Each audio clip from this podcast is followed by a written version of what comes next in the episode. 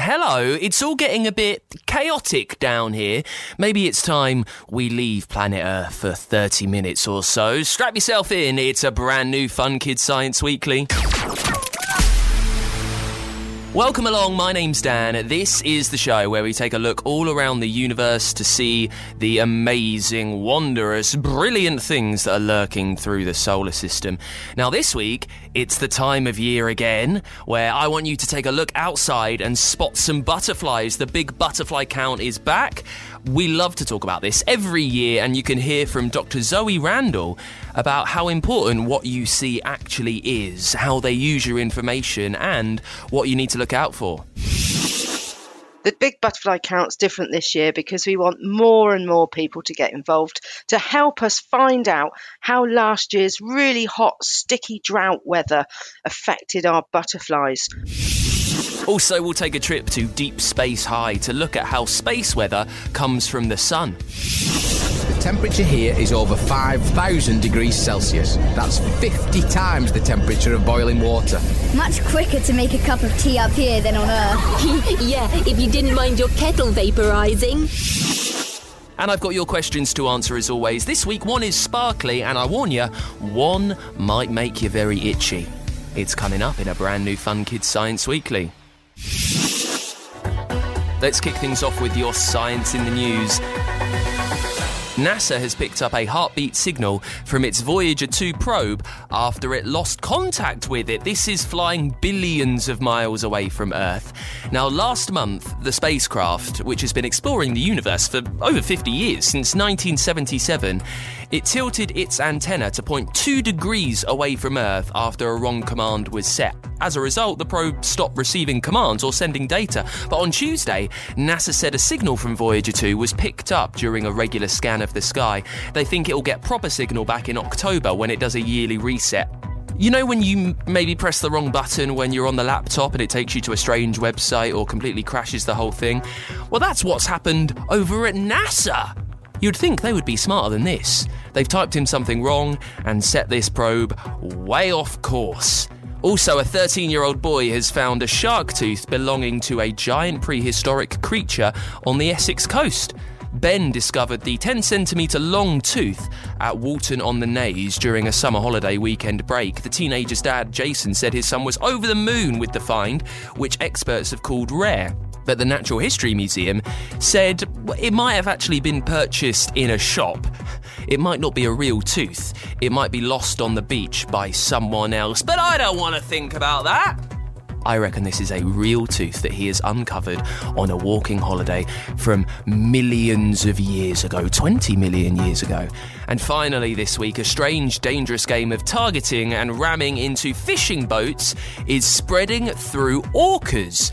You might have spotted videos of this. Killer whales off the coast of Spain have been ramming uh, boats that are floating out at sea. And scientists say that at least 20 of these orcas have learned the behaviour by copying their parents. They have said, though, that the animals, they don't mean it aggressively, they think they're just playing with the boats. They think it's playing, but it might send those fishermen overseas, uh, which we don't really want, however fun it might be for the killer whales. Let's check in with Techno Mum then, one of our favourite gadget geniuses. She is an expert. She knows everything about technology, gizmos, and how they work in different industries and fields around the world. Uh, now, this week, we're checking out how a games console works and how your motion sensors work too. Technomum, with the Institution of Engineering and Technology, advancing and sharing technology.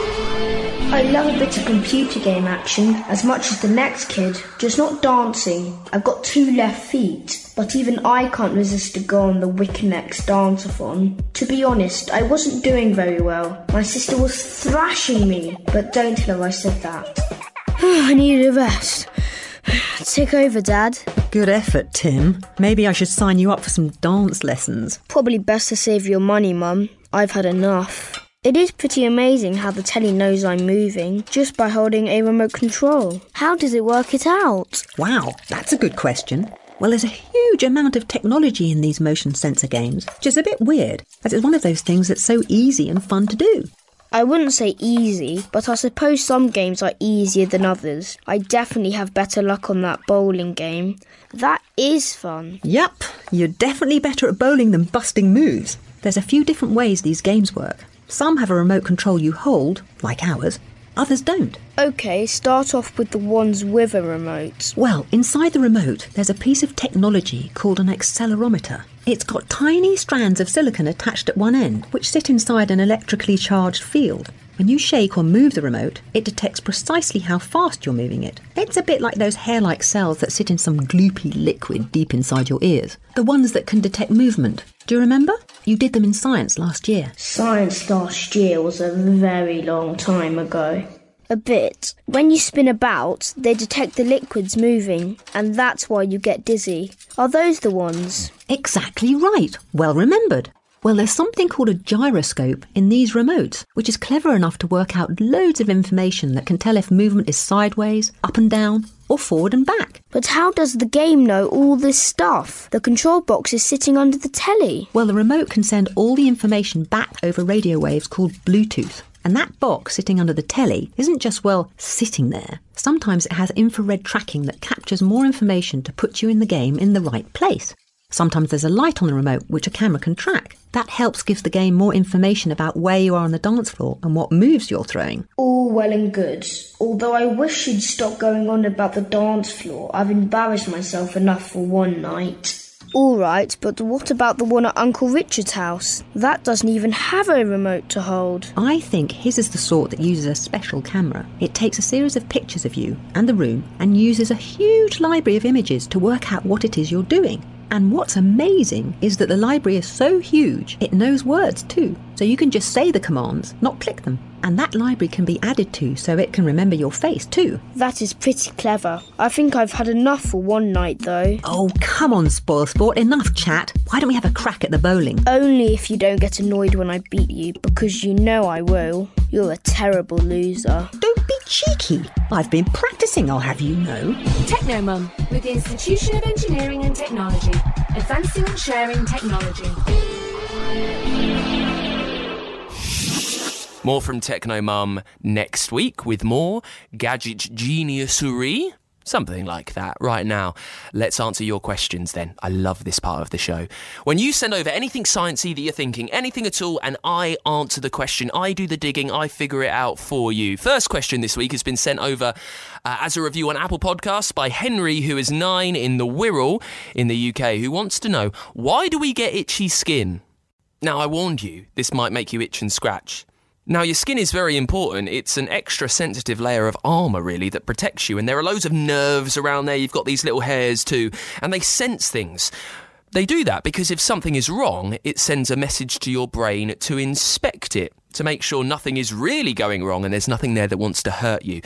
And you inspect that by giving it a scratch, by giving it an itch. Now, lots of things can make you itchy. Maybe a bug has landed on you, your brain wants to make sure it can't bite, so it says, You're feeling itchy, better scratch that. Maybe you're allergic to something, and as your blood fixes you underneath the skin, it's making a lot of energy, everything's getting busy, so part of that is pain. All that commotion under there makes it itchy as well, so you need to scratch. But you really shouldn't scratch itches when you are ill, when you're allergic, when you've got a little cut or something like that. Thank you for the question, Henry. This one is from Ben, who is eight, who wants to know what happens to the minerals in coal for it to be turned into a diamond. Well, although coal and diamonds are made from the same element, carbon, they're not really the same thing. Many people think coal turns into diamonds quite simply, but it's not true. Diamonds are made of that single element, just carbon, deep underground over thousands of million years with a lot of heat and high pressure. They are squeezed, they are squashed until the bonds of the carbon become so close and tight they become a diamond. Now, coal is made by plants when dead plants get squashed together to make fuel. Similar things that are open to a huge amount of heat, very high pressure, but they're not exactly the same. And that's what coal and diamonds are, Ben. Thank you for the question. Now, next week, uh, I want some questions. I want to hear from you. If you have anything sciencey at all that you want answered on this show, do me a favour, open up the Free Fun Kids app and record a message to me there. If you can't get the app, you can do it over on the website as well. Find the Science Weekly page at funkidslive.com, click record there, and let me know your question. Say who you are, what you're up to, and tell me that brilliant question that is burning away in your brain, and I will figure it out next week. It's the Fun Kids Science Weekly, and it's that time of the year again where we want you to get outside and have a look and spy some creepy crawlies that might be flying through the air. Let's find out more about the big butterfly count for 2023 with Dr. Zoe Randall from the Butterfly Conservation. Zoe, thank you for being there. Lovely to chat again. Oh, lovely to chat to you too. There are three things I look forward to every year my birthday, Christmas Day, and chatting to you. Now, how is the big butterfly count different this year from what we've seen before? The Big Butterfly Count's different this year because we want more and more people to get involved to help us find out how last year's really hot, sticky drought weather affected our butterflies. What we're worried about is that some of the caterpillars that would have hatched out late summer from the females that have been flying previously, that those caterpillars, they wouldn't have found somewhere nice and green and lush and juicy to find somewhere to eat. So um, we think that a lot of the grass and vegetation was dry. And so in that case, the caterpillars wouldn't have got a really nice tasty meal. So they may not have made it and they may not have survived. So by taking part in the big butterfly count this year, you can help us find out how last summer's hot weather has affected butterfly numbers this year. We've been talking about the big butterfly count for a few years now. Just remind us of the point of the whole thing. We'll go through the rules in just a sec, but why do you do this? We do this so we can get a handle on how our butterflies are faring during this three week period every year. The big butterfly count runs late July to early August because that's when the most species should be peaking in numbers. So, what do we need to do? How are we looking for these butterflies? Are there any rules at all? There are. Well, if you want to go out on a butterfly safari, the thing to do is spend 15 minutes in a warm, sunny space and count the different types of butterfly that you see. And we also want to know if you don't see any butterflies. That's just as important as seeing hundreds and hundreds. So 15 minutes in a warm, sunny place to help you identify the butterflies that you find. You can download our really handy app from the bigbutterflycount.org website, or you can download the free smartphone app, which has also got a built in identification guide of the 20 target species, 17 of which are butterflies and three are day flying moths. And you can do as many counts as you like, and you can do them anywhere you like. So you can do them at the seaside, you can do them at the mountain top, in your garden, out in your local park, in a churchyard, allotment, nature reserve, woodland, anywhere that you go, you can spend 15 minutes counting butterflies when it's warm and sunny. Oh, anywhere. That's interesting. Do we need to tell you where we've been if we go on a rambling route? Do we need to let you know exactly where we are and where we might have seen these? Yep. So when you go to the app, you've got the option to choose the habitat that you're in, whether it's a garden, a park, another, a different sort of urban area or rural area. So you just click on a button on the app and it's really straightforward. And then you just put in the name of the nearest town or village um, to help us locate where you've seen these butterflies. Where do you suggest we look? Doesn't matter where we are. Are there particular places where butterflies might like to hang out and we have a better chance of spotting some? Your best bet is to go somewhere where you've got lots of flowers and grasses. So, out in the countryside's good if you can get there, or even your local park. If there's a long area of grass and flowers there, then that would be good. Another great place, actually, I mean, lots of us will be hanging around at train stations, catching trains and things like that, I'm sure. So, if there's a buddleia bush anywhere near the train platform, obviously stay away from the platform edge, but you can count the butterflies on the buddleia bushes that you, that you see growing around, and, and buddleia bushes are everywhere. So um, train stations are good for that too. If butterflies were Pokemon, who would who would be like the the uber rare silver shiny card that hardly anyone sees? What, what's the what's the very toughest butterfly to spot? Oh, the toughest butterfly to spot. Well, in the species that we've got for the big butterfly count, they're all quite easy to spot, really, because they're found everywhere. So um, I'd put them all as the shiny car rare Pokemons, actually. I speak to loads of animal experts on the show, and they'll often tell me how important bees are. Bees are very important because they help pollinate, they help bring us food and feed other creatures. How important are butterflies? Uh, they look spectacular. Do they do more for our ecosystem than just having very pretty wings? Yes, they do. So, butterflies are food for birds. They're also food for dragonflies and lots of other things. And that's just as adults. And when you think that a butterfly come from being caterpillars, the caterpillars are a really juicy meal for lots and lots of birds and, and other insects. And the same goes for moths too.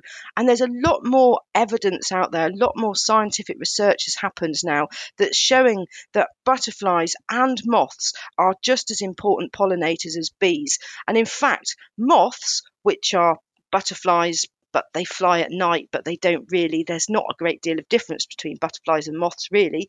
Um, moths have been likened to the bees of the night time because they're busy pollinating at night when the bees are tucked up in bed sleeping. Do you feel sorry for moths? I feel like they get a bad time of it because they're not as beautiful as butterflies. Well, I do feel sorry for moths, but I think I do have to correct you there that there are some moths that are just as beautiful, if not more so, than butterflies. For example, in the big butterfly count, we've got the Jersey tiger moth, and that's beautiful. It's black with white stripes like zebra stripes on its hind wings, and then the underwings are really, really colourful. So, butterflies and moths, moths are just as beautiful as butterflies and uh, vice versa. Now, the big butterfly count this year is happening at a time when uh, the the world is hotter than it's ever been. Really, record temperatures that we've ever seen in China and over in America.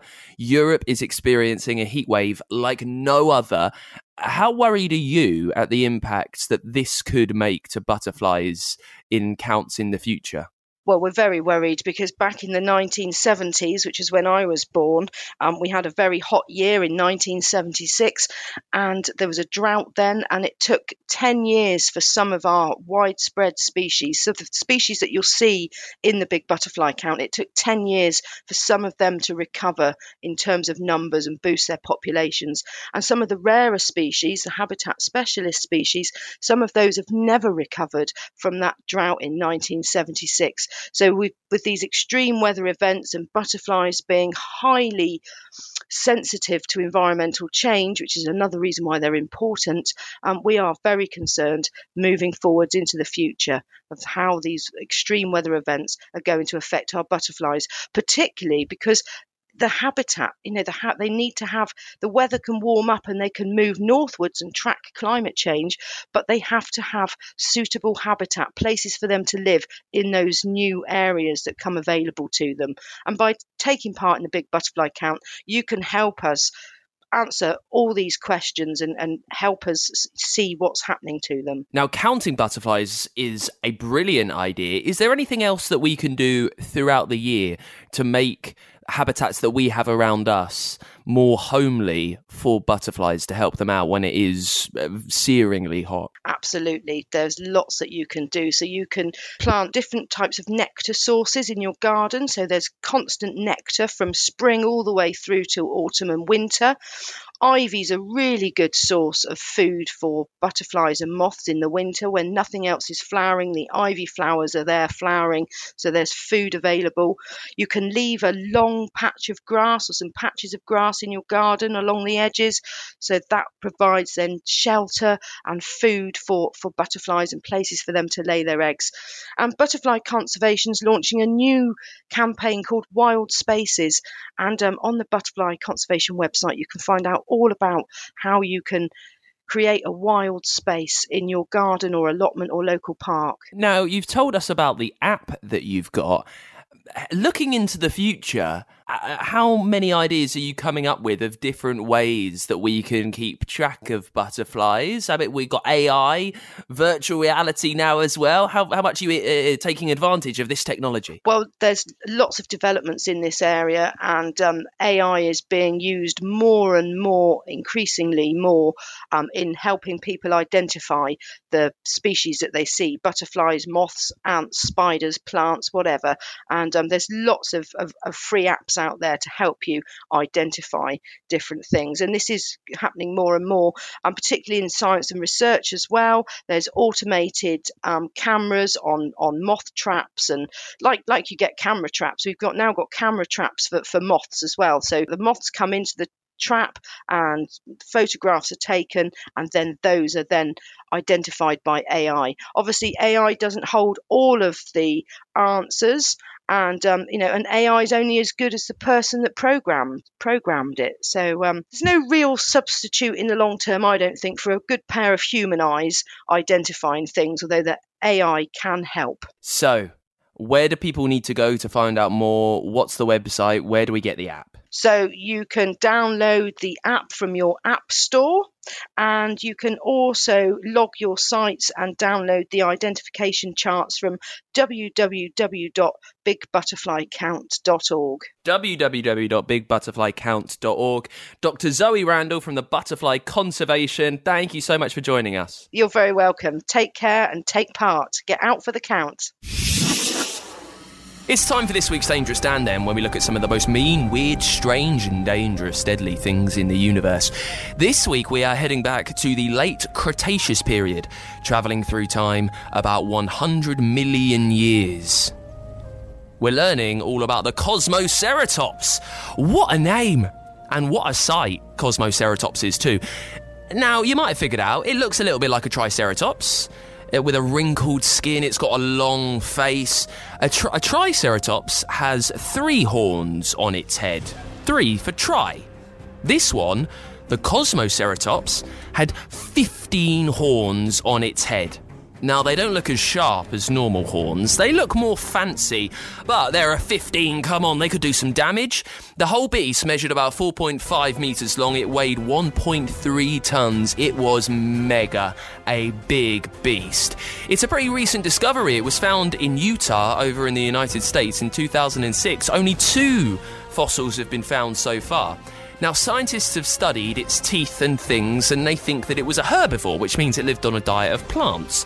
But just imagine this beast giant, massive monster, 15 horns on top of it, a huge head.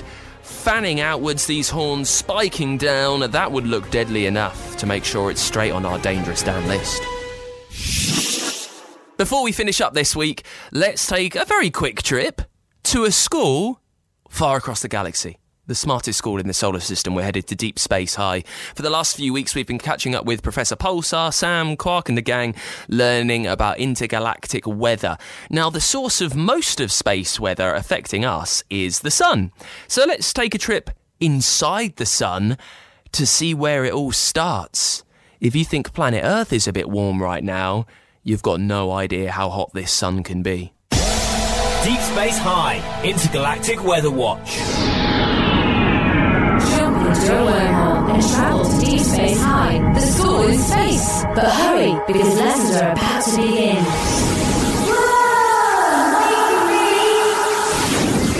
Right, we're approaching Earth's sun to get a closer look at the source of all this solar weather.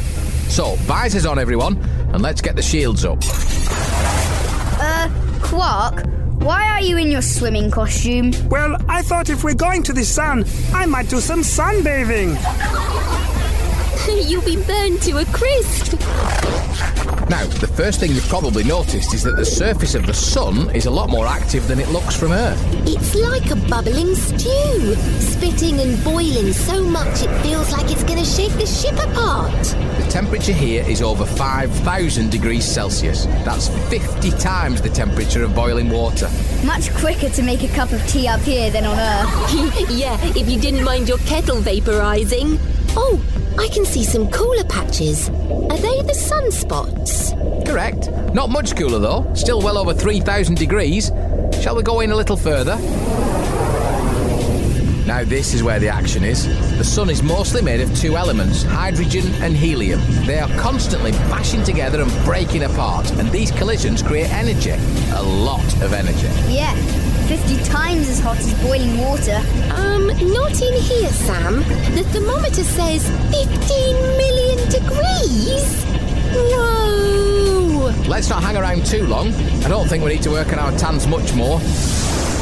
Sir, we've been learning that solar flares and solar wind are created by magnetic forces, but where exactly does the magnetism come from? Is it the same as all that heat energy? Not quite. The sun is made up of plasma. That's a gas like state containing particles which have been blasted into pieces. Each piece has a magnetic charge, either positive or negative. All the tiny pieces moving around create a swirling ball of magnetic fields, constantly changing. Now, we can't see these fields without the help of some models. Check this out. So you can see in some areas there is less activity and in other areas more. And when there's a build up, Whoa, be a solar flare. That's right. And sometimes there'll be a very big build up and you get something even bigger. Often after a large solar flare, in fact. Hey, I remember. They're called coronal mass ejection. Um, if there's just been a large flare, shouldn't we, like, get a bit further away, sir? Hold up, if my calculations are right, I think we can expect a nice big coronal mass ejection in three, two, one. Hey, hold on tight! Fortunately for us, Deep Space High is very well protected against the solar energy. Next time, we'll be finding out that not everyone who travels up here is as well protected. Class dismissed. Deep Space High Intergalactic Weather Watch with support from the Science and Technology Facilities Council. Find out more at funkidslive.com slash space. More from Deep Space High next week. And that is it for this week's Fun Kids Science Weekly. Thank you for listening. If you have any science questions, please let me know as a voice note. Send that to the free Fun Kids app or at funkidslive.com. While you're on the website, it's one of the best places you can hear loads of our brilliant podcasts. You've got them on Google, Apple, Spotify, on our app, wherever you get your shows. You can also get very exclusive bonus stuff by subscribing to Fun Kids Podcast Plus. And Fun Kids, we are a children's radio station from the UK. Listen all over the country on your DAB digital radio and at funkidslive.com.